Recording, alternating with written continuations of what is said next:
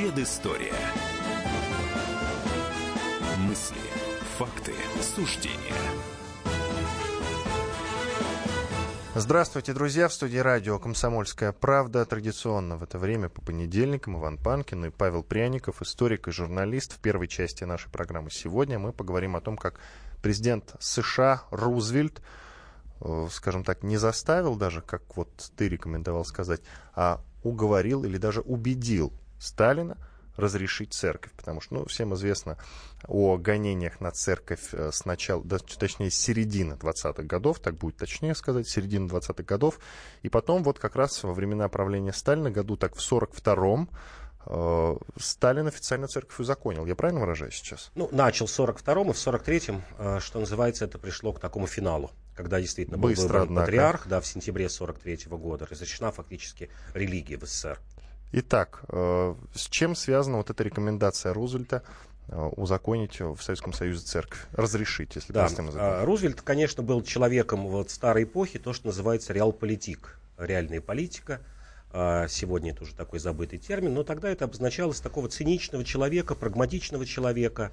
Рузвельт, хотя верил в Бога, был приверженцем епископальных церквей, ну, таких протестантских деноминаций, но редко ходил в церковь, такой, я бы сказал, полусветский человек. Но когда началась а, Великая Отечественная война, даже не Вторая мировая, а вот нападение Германии на СССР, так как США продолжалась а, оставаться а, страной, в котором не было военного положения или там единоличного президентского правления, Рузвельту нужно было согласовывать даже все свои военные и внешнеполитические шаги с Конгрессом США. И одним из таких вопросов стал ленд-лиз для Советского Союза. И в Конгрессе США было жесткое лобби, а, такое христианское, которое заявило, что нет, безбожному Советскому Союзу мы не будем поставлять никакого оружия. Вот прям была жесткая позиция. И очень жесткая позиция была у представителей э, церквей э, в Америке. В первую очередь католической церкви. В то время 37% американцев было католиками.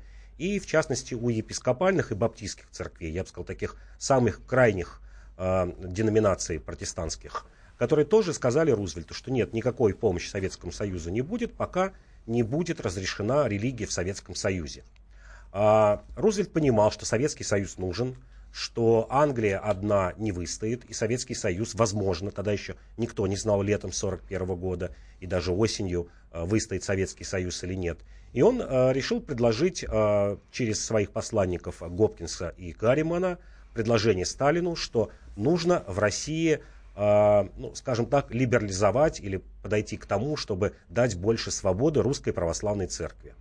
Об этом э, и Рузвельт начал говорить с послом Советского Союза Уманским еще осенью 1941 года. Он был послом до ноября 1941 года. А затем через вот еще своих, э, повторю, представителей Гарримана и Гопкинса, которые встречались э, со Сталином, э, такое предложение внес. Сталин делал сначала мелкие шаги. Вот когда говорят часто, что РПЦ разрешили э, в августе-сентябре 1943 года, это немножко не так. Подвижки пошли уже с конца 1941 года и с начала 1942 года.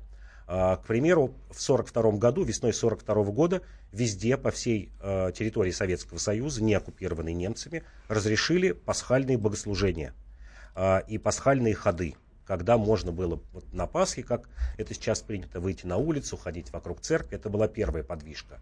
Вторая, были выпущены из лагерей э, священнослужители, у которых были небольшие сроки, до 5 до 10 лет. Не так много, несколько сотен, но тем не менее. И, э, конечно же, это знаменитый в узких кругах, тогда в узких кругах, сегодня э, чуть более шире, это выпуск э, иллюстрированной такой большой книги «Религия в Советском Союзе», которая была сделана силами оставшихся немногочисленных архиереев Русской Православной Церкви. Книжка с картинками, с текстами местоблюстителя патриарха, а, Сергия Старгородского, в котором говорилось вот прямым текстом, что а, священников сажают не за то, что они а, религиозные люди, за то, что они занимаются антисоветской пропагандой. А так никаких гонений на Советский Союз нет. То есть частично какие-то пошли мелкие уступки. А, а, естественно, из таких уступок это закрытие Союза безбожников, воинствующих безбожников. Такой Это- союз был прям? да, был союз под руководством Ярославского, закрытие всех изданий, э, безбожник, безбожник у станка, региональных безбожных изданий, То есть понятие безбожник был на официальном уровне? На официальном уровне, государственном. Да, да. То есть перестали активно бороться с верующими людьми. Это вот 41-42 год. Мелкие уступки были сделаны. Ленд-лиз заключен был с Советским Союзом временный до 30 сентября 1942 года. И, тем не менее, все равно такие шаги не удовлетворили американское лобби, э, христианское лобби. И тогда, что называется, включилась тяжелая артиллерия уже на встрече в Тегеране, когда было окончательно все решено в конце 1943 года, и встреча с э, послами, сначала Литвинов, потом Громыко, э, Сталин пошел, Сталин пошел на то, чтобы Э, дать как можно больше свободы русской православной церкви. Все случилось буквально за две недели в августе, а в конце августа, в начале сентября, когда из Ульяновска были вызваны оставшиеся четыре иерарха, три из них пришли на прием, прием к Сталину. До сих пор, кстати, так и неизвестно э, полной стенограммы нет этой встречи. Сталин и Молотов, когда встречался с местоблюстителем Сергием. И выборы в сентябре уже патриарха. И э, уже тогда присутствовала на синоде, который выбирал э, патриарха 19 архиереев. Напомню, до этого было 4. То есть многие были выпущены из тюрем в короткий срок, из лагерей, из ссылок. И после этого начался э, подъем русской православной церкви. Тут еще в чем примечательный шаг, почему так спешил э, Сталин и РПЦ. Вот почему там все это буквально с 30 августа по 18 сентября произошло, вот за эти 19 дней. Э, такая что называется реабилитация РПЦ. А, в начале сентября, а, в начале 20-х чисел сентября в Россию а, приезжал представитель англиканской церкви архиепископ Йоркский, Йоркский, что называется, с инспекционной поездкой, посмотреть, что происходит с религией в Советском Союзе. И после того, как он приехал, встретился уже с патриархом Сергием, уже с избранным патриархом, встретился с архиереями, и выходит статья в Нью-Йорк Таймс 24 сентября 1943 года. Статья выходит этого архиепископа Йоркского, который заявляет, что в СССР с религией все нормально. Теперь в СССР есть свобода веры, свобода религии, свобода церкви. Это стала нормальная страна. И это послужило э, основанием для американских церквей а, больше не предъявлять претензии Рузвельту, не лоббировать э, вот этот вопрос, а согласиться с тем, что да, СССР стал нормальной страной, идет ленд-лиз, а, а самое главное, как я уже говорю, Тегеранская конференция, которая проходила с 28 ноября 1943 года, объявила о предстоящем в 1944 году открытии Второго фронта. Потому что если сначала 1941-1942 год а, американские конгрессы, американские церкви, а, что называется, манипулировали Сталином э, ленд-лизом, то в 1943 году, когда ленд-лиз уже пошел, стали манипулировать открытием второго фронта. Не разрешите РПЦ, никакого второго фронта не будет. Ну и вот, в общем-то, что называется, осенью 43 года все это произошло. Но мне не совсем понятна логика Соединенных Штатов Америки по одной причине. Ну, допустим, как там выражались в Конгрессе, безбожный Советский Союз, но Советский Союз боролся с главной на тот момент угрозой э, гитлеровской Германии, какая разница, безбожный он или нет. Вот в чем логика. Ленд-листы необходим для того, чтобы победить э, вот этого врага. Вот Конечно. смысл в чем? Конечно, ленд-лист и второй фронт. Смысл в том, что ну, в Америке до сих пор очень много религиозных фанатиков. Вот не надо сбрасывать это со счетов. Это и сегодня одна из самых религиозных стран западного мира, а тогда это была, наверное, супер религиозная страна, это раз. А второе, это, конечно же, попытка надавить на Сталина ну, что называется, пробный шар. Потому что и дальше в 1945 году были попытки, например, кредитования и э, чуть позже плана Маршала тоже увязать с демократическими реформами, как тогда э, называли американцы. То есть попытка сделать так, чтобы СССР шел в фарватере американской политики. Но, насколько я знаю, вот 30 секунд у нас до конца этой части осталось, насколько я знаю, Сталин все-таки не э, не устраивал гонения на своих приближенных даже, которые были замечены в том, что они верующие люди. Разве нет? Ну, в общем, да, с учетом того, что он сам был семинарист, а, и, как вспоминал митрополит, а потом и патриарх Сергий, они очень много вспоминали, например, время учебы а, Сталина в семинарии. Иван Панкин и Павел Пряников. Прервемся на пару минут. После этого продолжим. Оставайтесь с нами на радио «Комсомольская правда».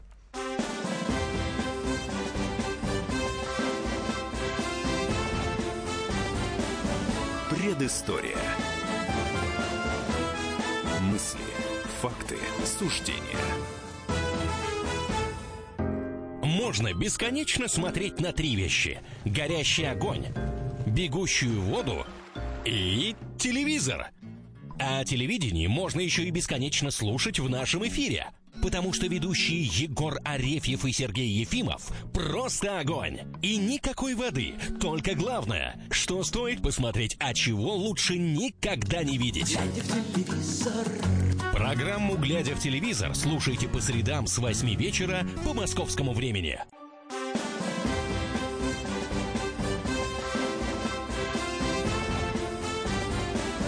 Предыстория.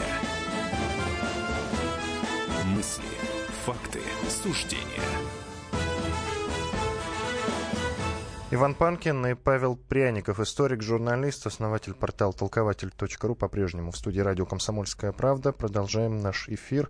В этой второй части нашей программы будем говорить про проект «Ихтиандр». Вот полвека как раз, практически полвека с момента закрытия этого проекта. Э, это советский проект по заселению людьми подводного пространства. Был разработан как раз вот примерно плюс-минус а, в середине 60-х годах и чуть позже был закрыт, к сожалению, хотя, по-моему, все испытания проходили вполне успешно. Но вот сейчас нам Павел расскажет, э, почему же все-таки не удалось его реализовать. Э, последний очередной проект в 69 году был отвергнут и больше, к сожалению, не возобновлялся. Итак, кто был автором идеи, Павел? Автором идеи а, была группа ученых а, из Донецка, которые базировались на базе а, местного минералогического института. Группа примерно состояла из 150-160 человек. Это были энтузиасты-подводники, которые уже около 10 лет занимались подводным плаванием. И в конце 1964 года им пришла идея а, сделать, попробовать сделать подводный город, прототип подводного города, который они э, начали, что называется, делать вот с такой камеры, в которой, в которой можно было жить, с э, такого дома. Эту идею подал им Жак Ив Кусто, который в 1962 году первый сделал попытки а, погрузить в воду и назвал этот дом Диоген на глубине 10 метров. Он провел 7 дней. А, примерно в это же время, 1964 год, военно-морские силы США начали делать а, эксперименты с, под, с подводными городами. И вот как раз, глядя на эти примеры, группа энтузиастов в прямом смысле слова, без поддержки государства, без единого рубля, собрали из металлолома. Вот сегодня это может, может звучать дико, что группа энтузиастов может из металлолома на свои деньги собирать какой-то научный объект. И занимались они этим полтора года. В разных частях Донецка находили детали. Например, а, компрессор нашли в Донецком аэропорту, а, металлолом нашли на заводе листы, сами сваривали их. И в 1966 году сделали такую первую камеру на западе Крыма, а, недалеко от Евпатории. А, сделали камеру а, размером 6 квадратных метров, погрузили ее на глубину сначала, ну, небольшая глубина была, там 8-11 метров, максимум а, достигал 11,5 метров, провели несколько дней, в, этой, в этом доме была вода, воздух подавался, был даже туалет. Для чего это делалось? Это делалось для того, чтобы экспериментировать с человеческими возможностями раз – а второй, чтобы интенсифицировать работу водолазов. В чем была особенность таких городов, над которыми работал и КУСТО, и ВМС США, в том, чтобы сократить декомпрессию а, работника под водой, подводного работника. Как тогда называли даже не водолаз его, а акванавт. Потому что если ты работаешь на большой глубине, тебе, у тебя там сложная система выхода а, на поверхность с этой глубины, а какое-то время ты заходить не можешь. А так считается, что ты поработал на дне и зашел а, в этот подводный город, и тебе не нужна эта декомпрессия. Что ты можешь работать, ну, вполне возможно, там обычный 8-часовой день. В 1967 году они на собственные деньги сделали еще более мощный проект, который был объемом уже 27 кубических метров, состоял из трех отсеков, погрузили его на глубину 10 метров, 7 дней там люди провели. И год от года этот проект улучшался. В 1968 году был еще более мощный проект, а в 1969 году свернули. Свернули этот проект, который назывался, должен был бы называться тогда в 1969 году уже Ихтиандр-69. То есть каждый раз давалось название по, по Согласно году. году. Согласно году, да. Угу. Но свернули не из того, что там какая-то кровавая советская власть или смотрела а, какие-то в этом диссидентские начала, нет. Просто к этому времени появилось еще два больших проекта, которые делали уже не энтузиасты, донецкие энтузиасты, в прямом смысле слова, люди, что называется, на коленке. А появился такой проект в Ленинградском гидрометеорологическом институте. Появился еще проект под названием «Спрут». Это московского клуба «Дельфин». И был проект еще один «Садко». Это тоже был научный институт э, под Геленджиком делались эти опыты. То есть было еще три проекта, из которых два проекта были проектами профессиональными. И все эти проекты экспериментировали с подводными городами, которые на большой глубине можно было бы установить, и в котором бы люди жили неделями и месяцами. Почему власти не увидели перспективы в этих проектах? Не увидели перспективы по простой причине, потому что это было дорого, раз, а второе, не могли в то время еще в конце 60-х, в начале 70-х сделы, э, годов сделать автономные системы жизнеобеспечения. Потому что все эти проекты снабжались воздухом, водой, продуктами, все это снабжалось с берега. То есть это представляло собой действительно такую железную камеру, которая стоит на дне. Люди могут выходить из нее, входить, то есть водолазы, плавать, акванавты. А, но воздух подается с берега, вода подается с берега. А, раз в сутки или там раз в двое суток приплывают водолазы и при, приносят туда еду. И считалось, что это очень дорогой проект для больших подводных городов. То есть вот какая-то небольшая камера, в которой 3-4 человека живут, а так и было в этих проектах. 3-4 акванавта там находятся неделю, две недели, три недели живут, то есть там ночуют, читают книжки, спят, вышли на работу, поработали, снова вернулись. А вот если сделать такой, э, такой дом для 50-100 человек, уже не было таких э, систем. Это раз. А второе, э, это, конечно, дороговизна таких систем, потому что чем больше глубина, тем у вас толще должны быть и стенки этого дома. А, непонятно, как будет человеческий организм реагировать при долгом пребывании, все, что называется Э, ну, берегли людей. Были такие задумки сделать такой город на глубине 120, 150, 200 метров. Но тем не менее это все сослужило добрую службу. Например, когда подводную лодку Курск поднимали, это печально известная трагедия 2000, э, начала нулевых годов. 2000, 2000, Начало нулевых. Да. Угу. А, тоже была такая же система, купол, когда под купол помещается, что называется, прототип подводного дома люди и работают на больших глубинах. То есть это, конечно, сослужило добрую службу для, для науки, э, все эти подводные города. И все же мне непонятно, почему позже не вернулись к этому проекту. Ну, можно же не уходить на большую глубину, а делать что-то неподалеку от берега. Ну, например, да ту же тюрьму. Ну, например, ну, и спецслужбу это бы заинтересовало. Да, в фантастических проект. фильмах такое есть. А, ну, нет, э, проекты, подобные Тиандру, а, Черномору, Садко, которые вот я называл, эти проекты, они э, были и позже. Проекты таких маленьких куполообразных, что называется, зданий, э, каких-то камер, которые опускаются недалеко от берега. Например, там при поиске в том же Крыму в археологических экспедициях использовались такие камеры. Или, например, в починке кабелей, в поднятии каких-то кораблей недалеко от берега. А большие города это действительно дорого. Вот из последнего, что я видел, а, проект большого города, как ни странно, сначала в 70-80-е годы в теории, что называется, лидировали японцы, ну, потому что территория маленькая, горы, и хочется а, как-то увеличить территорию. А сегодня самый реальный проект – это проект в Монако. А, принц Монако, который хочет сделать подземный город, потому что это совсем маленькая территория, устроить там отель, жилые квартиры и тому подобное, вплоть до каких-то компрессорных станций. То есть в какой-то вот, ну... момент, после того, как, э, в принципе, эксперимент прошел удачно, насколько я понимаю, первый эксперимент, э, подводным домом заинтересовались журналисты. И, по-моему, даже первую информацию об этом опубликовало агентство ТАСС. Э, после этого проект приобрел можно сказать, всемирную известность, им заинтересовались госорганы, как за рубежом действительно отреагировали, почему не переняли эту идею, не взяли себе в разработку или были? Были разработки, как я сказал, у Жака и в, Кусто, а, были французские разработки, американские разработки. Три, три страны в мире в конце 60-х, начале 70-х годов на практике занимались подводными городами. А, как я еще раз говорю, что Ихтиандр чем отличался от первых двух проектов французского и американского, а, был сделан на деньги энтузиастов и их силами, то есть без копейки вложений. У Жака и Вакусто, например, один из городов а, подводных, который был около Судана, обошелся вот в те, в те доллары, там, конца 60-х годов, полтора миллиона долларов. Но сегодня там миллионов 30 долларов. А в России это делалось в десятки, даже в сотни раз дешевле. Особенно а, с учетом того, что первый проект сделали энтузиасты. Да, энтузиасты, да, из угу. металлолома. А, действительно было очень много статей вокруг света, и это скорее а, говорило даже не столько о какой-то, может быть, мощи или там, наших ученых, какой-то научной мысли, сколько говорило об э, привлекательном образе Советского Союза.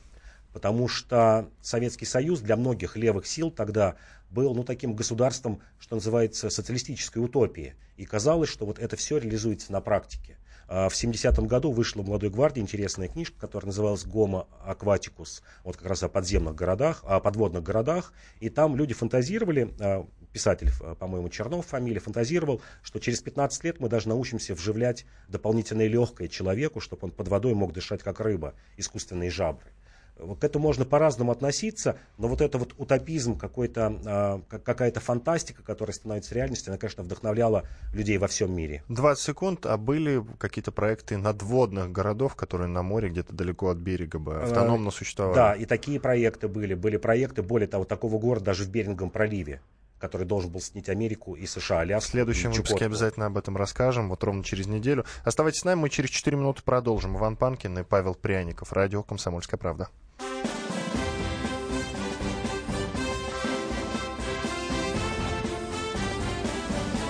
Предыстория. Мысли, факты, суждения – Товарищ адвокат! Адвокат! Спокойно, спокойно. Народного адвоката Леонида Альшанского хватит на всех. Юридические консультации в прямом эфире. Слушайте и звоните по субботам с 16 часов по московскому времени.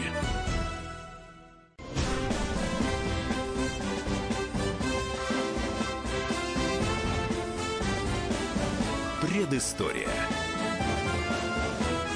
Мысли Факты, суждения.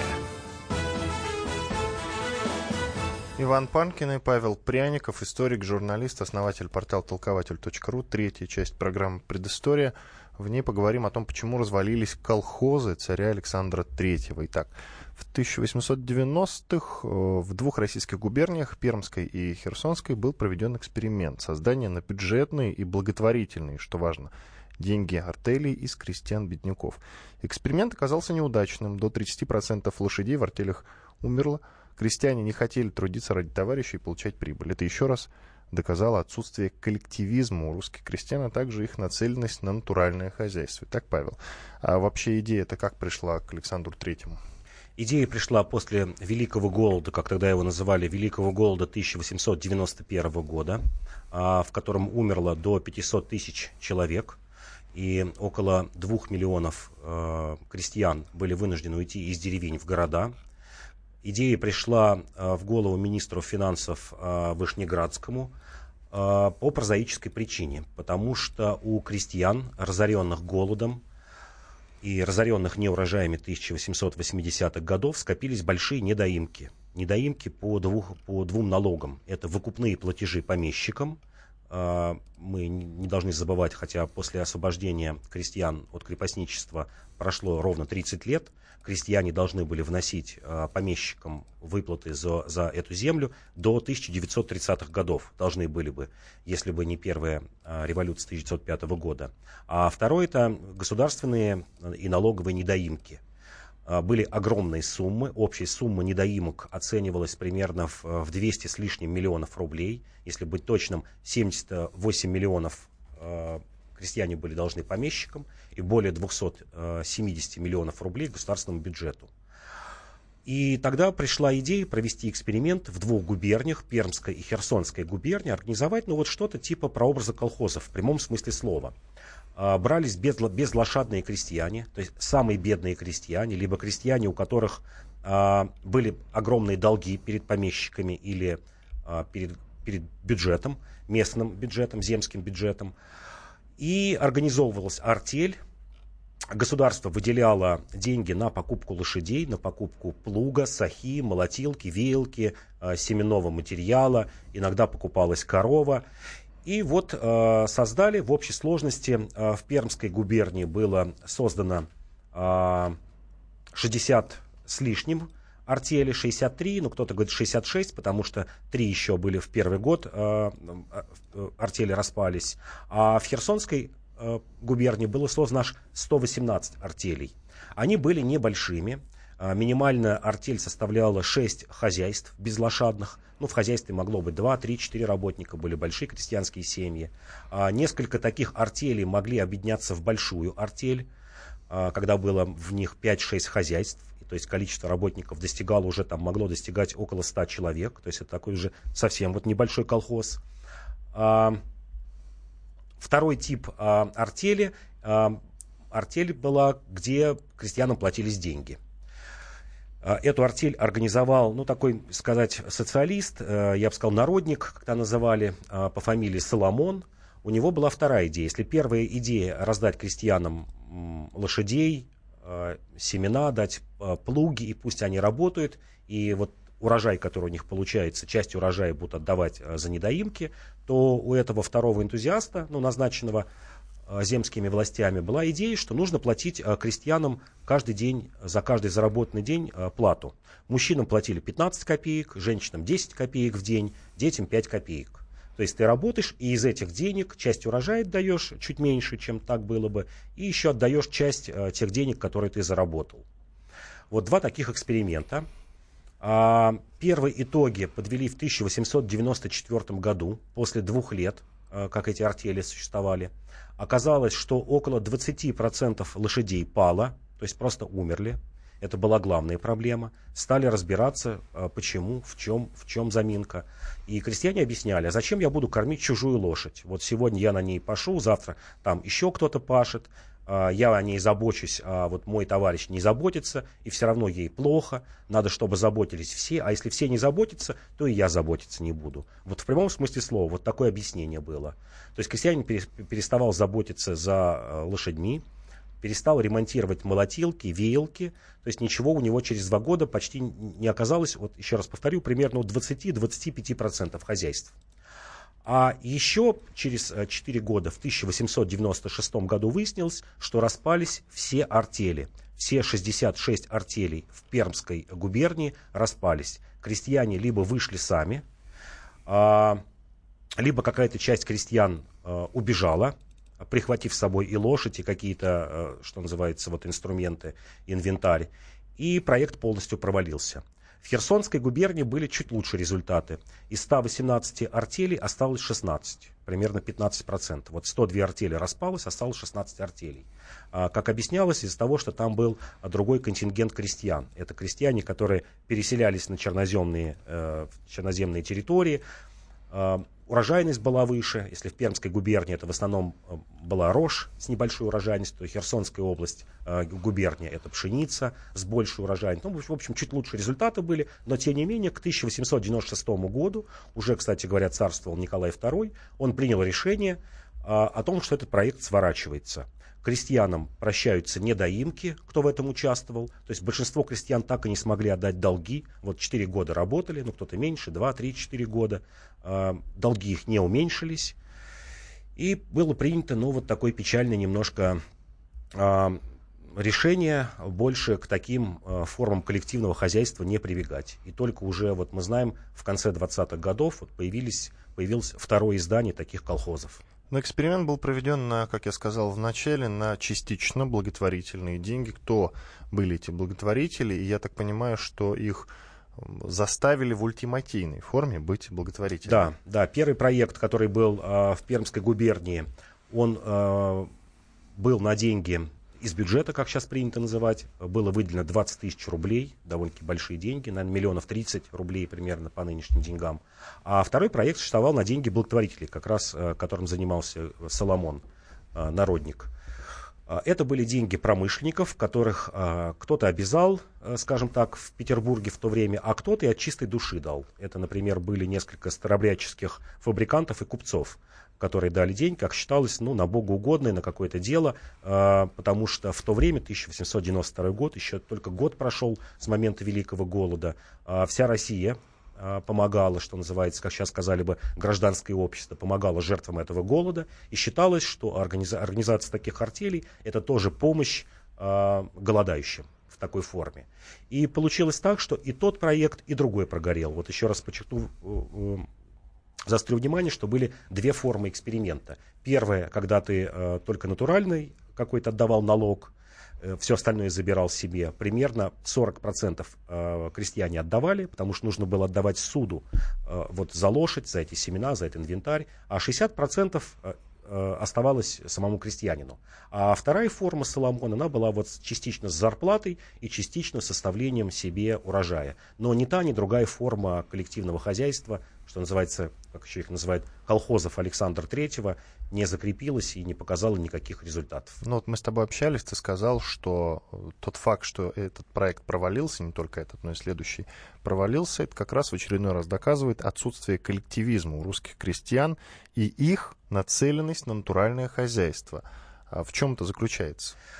А это заключалось вот действительно в странном парадоксе, который экономисты того времени пытались разгадать, как заставить русского крестьянина быть а, мелким буржуа, заставить его работать и, что называется, развиваться, развивать свое хозяйство, инвестировать в него. И именно тогда, примерно в 1890-е годы, пришло понимание, что основным препятствием этому является крестьянская община. Уравниловка, в прямом смысле слова уравниловка, потому что у крестьян не было частной собственности на землю. Вот сегодня э, поклонники монархии часто любят вспоминать, что вот у крестьян была земля, ничего подобного. Земля появилась у части крестьян, примерно у 20% после Столыпинской реформы, когда люди вышли из общин, и это действительно стало частной собственностью. До этого никакой частной собственности на землю не было.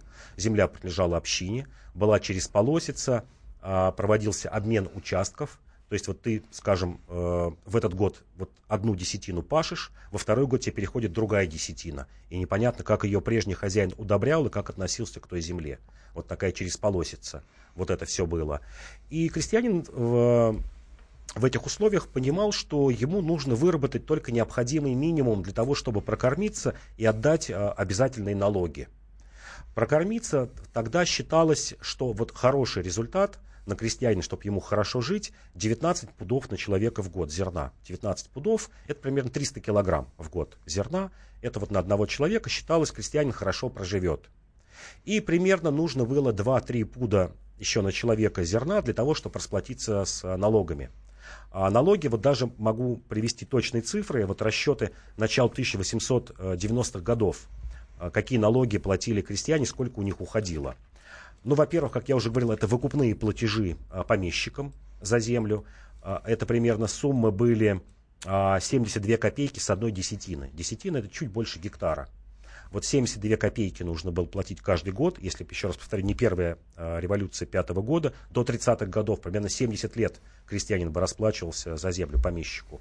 А, примерно 58 копеек составляли земские налоги, Э, с каждой десятины и 5 копеек поземельный налог. То есть рубль 65 с каждого гектара крестьянин должен был отдать. В среднем э, тогда где-то в центральной полосе на крестьянское хозяйство приходилось 2,5-3 гектара, 2,5-3 десятины. Вот ему нужно было отдать, можно легко посчитать, где-то 4-5 рублей в год. А все остальное, как бы, деньги особо не нужны. Ну, нужно было там, понятно, керосин купить, спички, может быть, какой-то табак. А, крестьянину хватало, как тогда показывали исследования, 20-30 рублей в год всего лишь.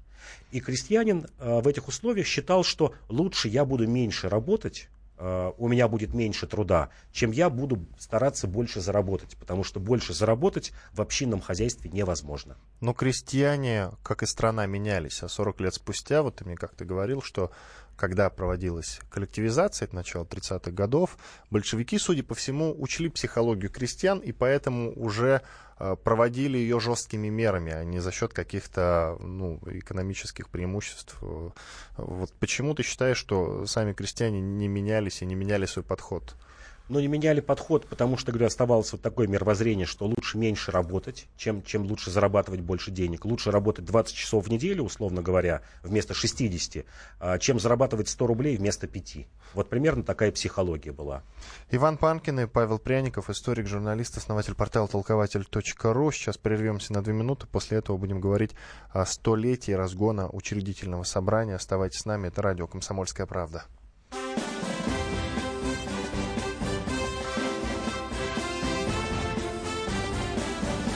Предыстория.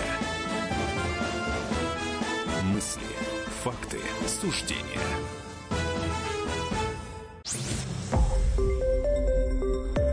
Радио «Комсомольская правда». Более сотни городов вещания и многомиллионная аудитория.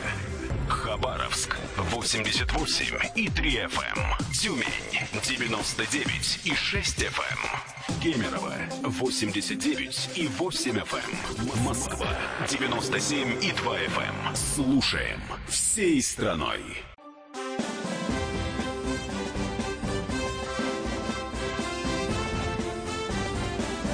Предыстория. Мысли, факты, суждения. Иван Панкин и Павел Пряников, историк, журналист, основатель портала толкователь.ру. Финальная четвертая часть предыстории. В этой части будем говорить про разгон учредительного собрания. Сто лет, ровно сто лет, вот э, в этот период января как раз исполняется этому факту из истории. В прошлом году мы активно говорили о столетии революции. В этом году, в 18-м, тоже будет много поводов, круглых дат, которые мы тоже будем обязательно обсуждать здесь в эфире. Итак, э, раз, разогнал учредительное собрание, как это забавно не звучит, начальник охраны, анархист, э, Железняк или Железняков еще, непонятно, то ли Железняк фамилия, то ли Железняков, и так и так пишут в разных источниках, закрыл заседание, предложив депутатам разойтись. Сначала, Павел, коротко, пожалуйста, расскажи, что это за орган. Немногие знают, что это за орган, учредительное собрание. Учредительное собрание – это фактически парламент, который должен был бы определить форму правления в России в то время. Ну, понятно, на что, скорее всего... На секундочку, это 18-й год. Да, 18-й год. Уже сами понимаете, какие настроения были да, на улицах понятно. и в обществе. Да, формально он теоретически мог предложить и монархию, но, понятно, монархию бы никто не согласился, и, скорее всего, Россия стала бы парламентской республикой во главе с премьер-министром. Вот э, учредительное собрание, парламент должен был определить эту форму, первое его заседание, первая его сессия, и принять ряд важных законов.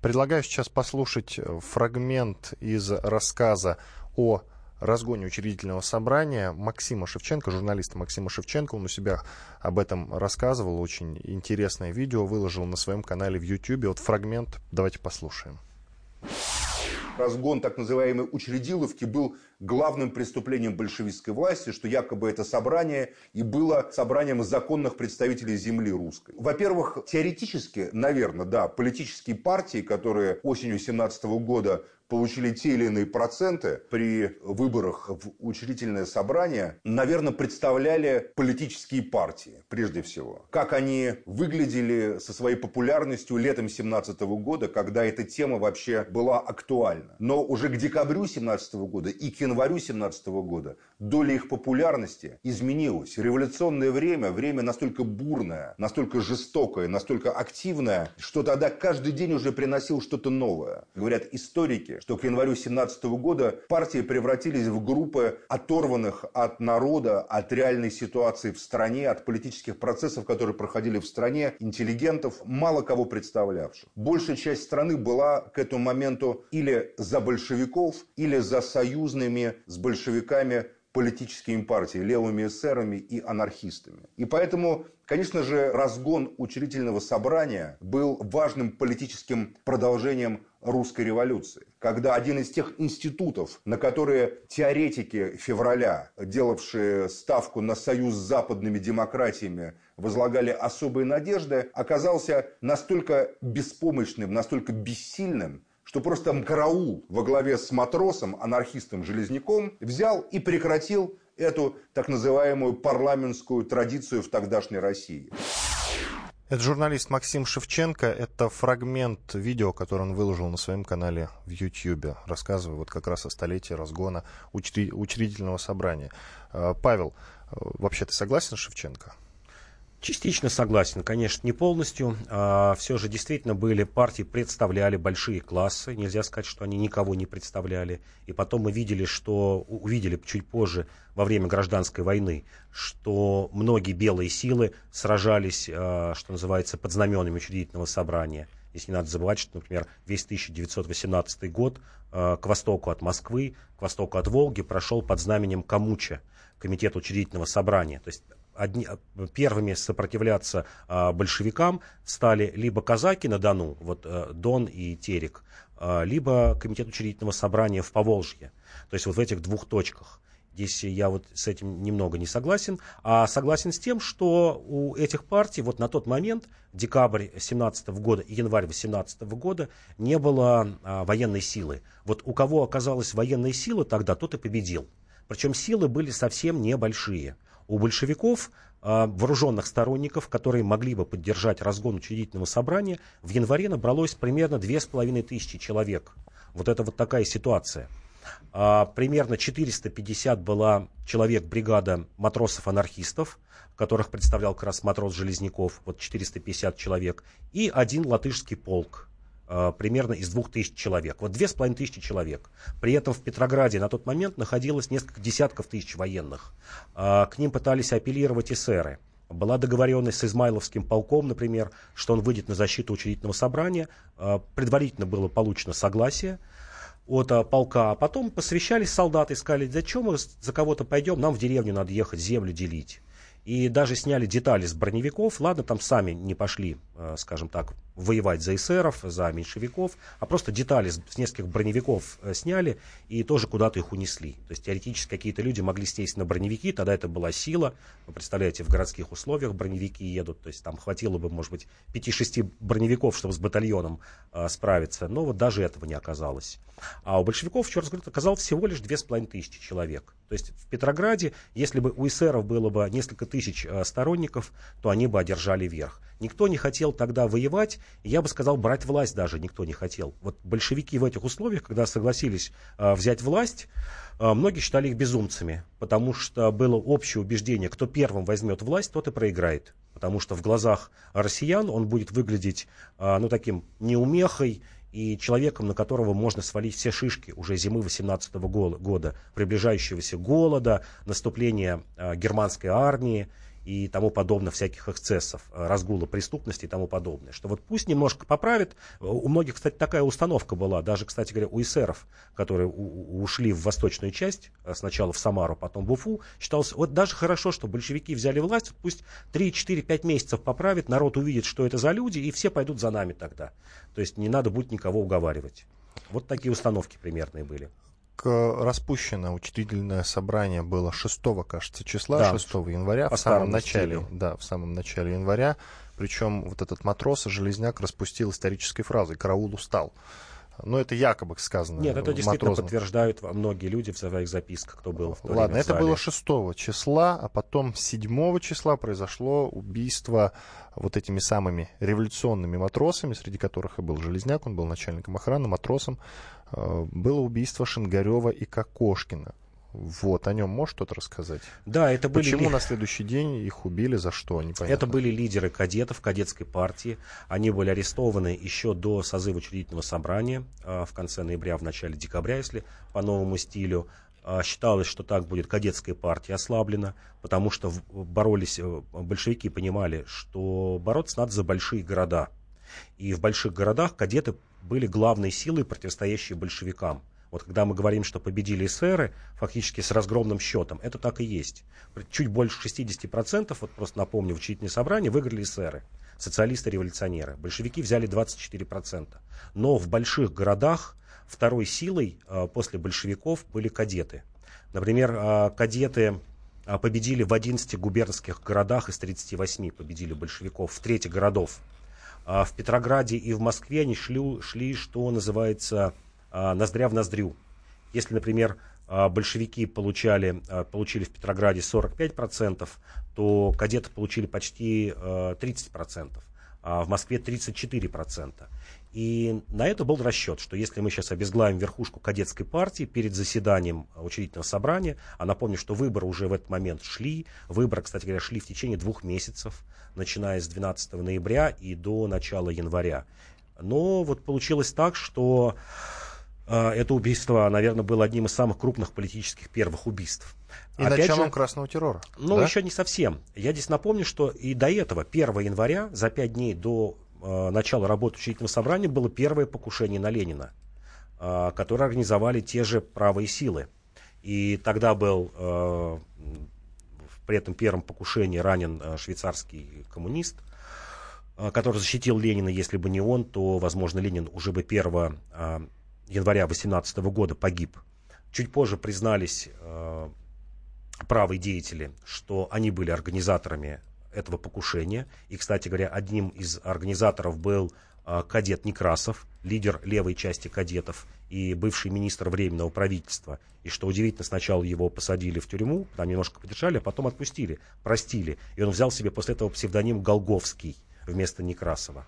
О дальнейшей судьбе этого матроса-железняка можешь рассказать? У нас да, меньше минуты. Да, могу. Погиб а, в середине, в июле в 1919 года, был из Петрограда отправлен в Одессу, а, чтобы там устанавливать советскую власть с большим отрядом матросов-анархистов. Поступил под начало Григория Котовского, который тоже был анархистом. Был командиром бронепоезда, и вот в одном из а, боев а, на юге Украины, где-то в районе примерно Николаева, Херсона.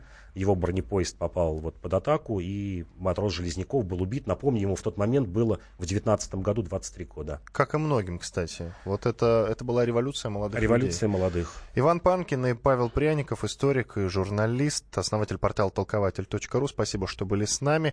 Вы можете послушать все наши программы, архив программ «Предыстория» на сайте kp.fm.ru. Оставайтесь с нами, мы ровно через неделю вернемся с новыми темами.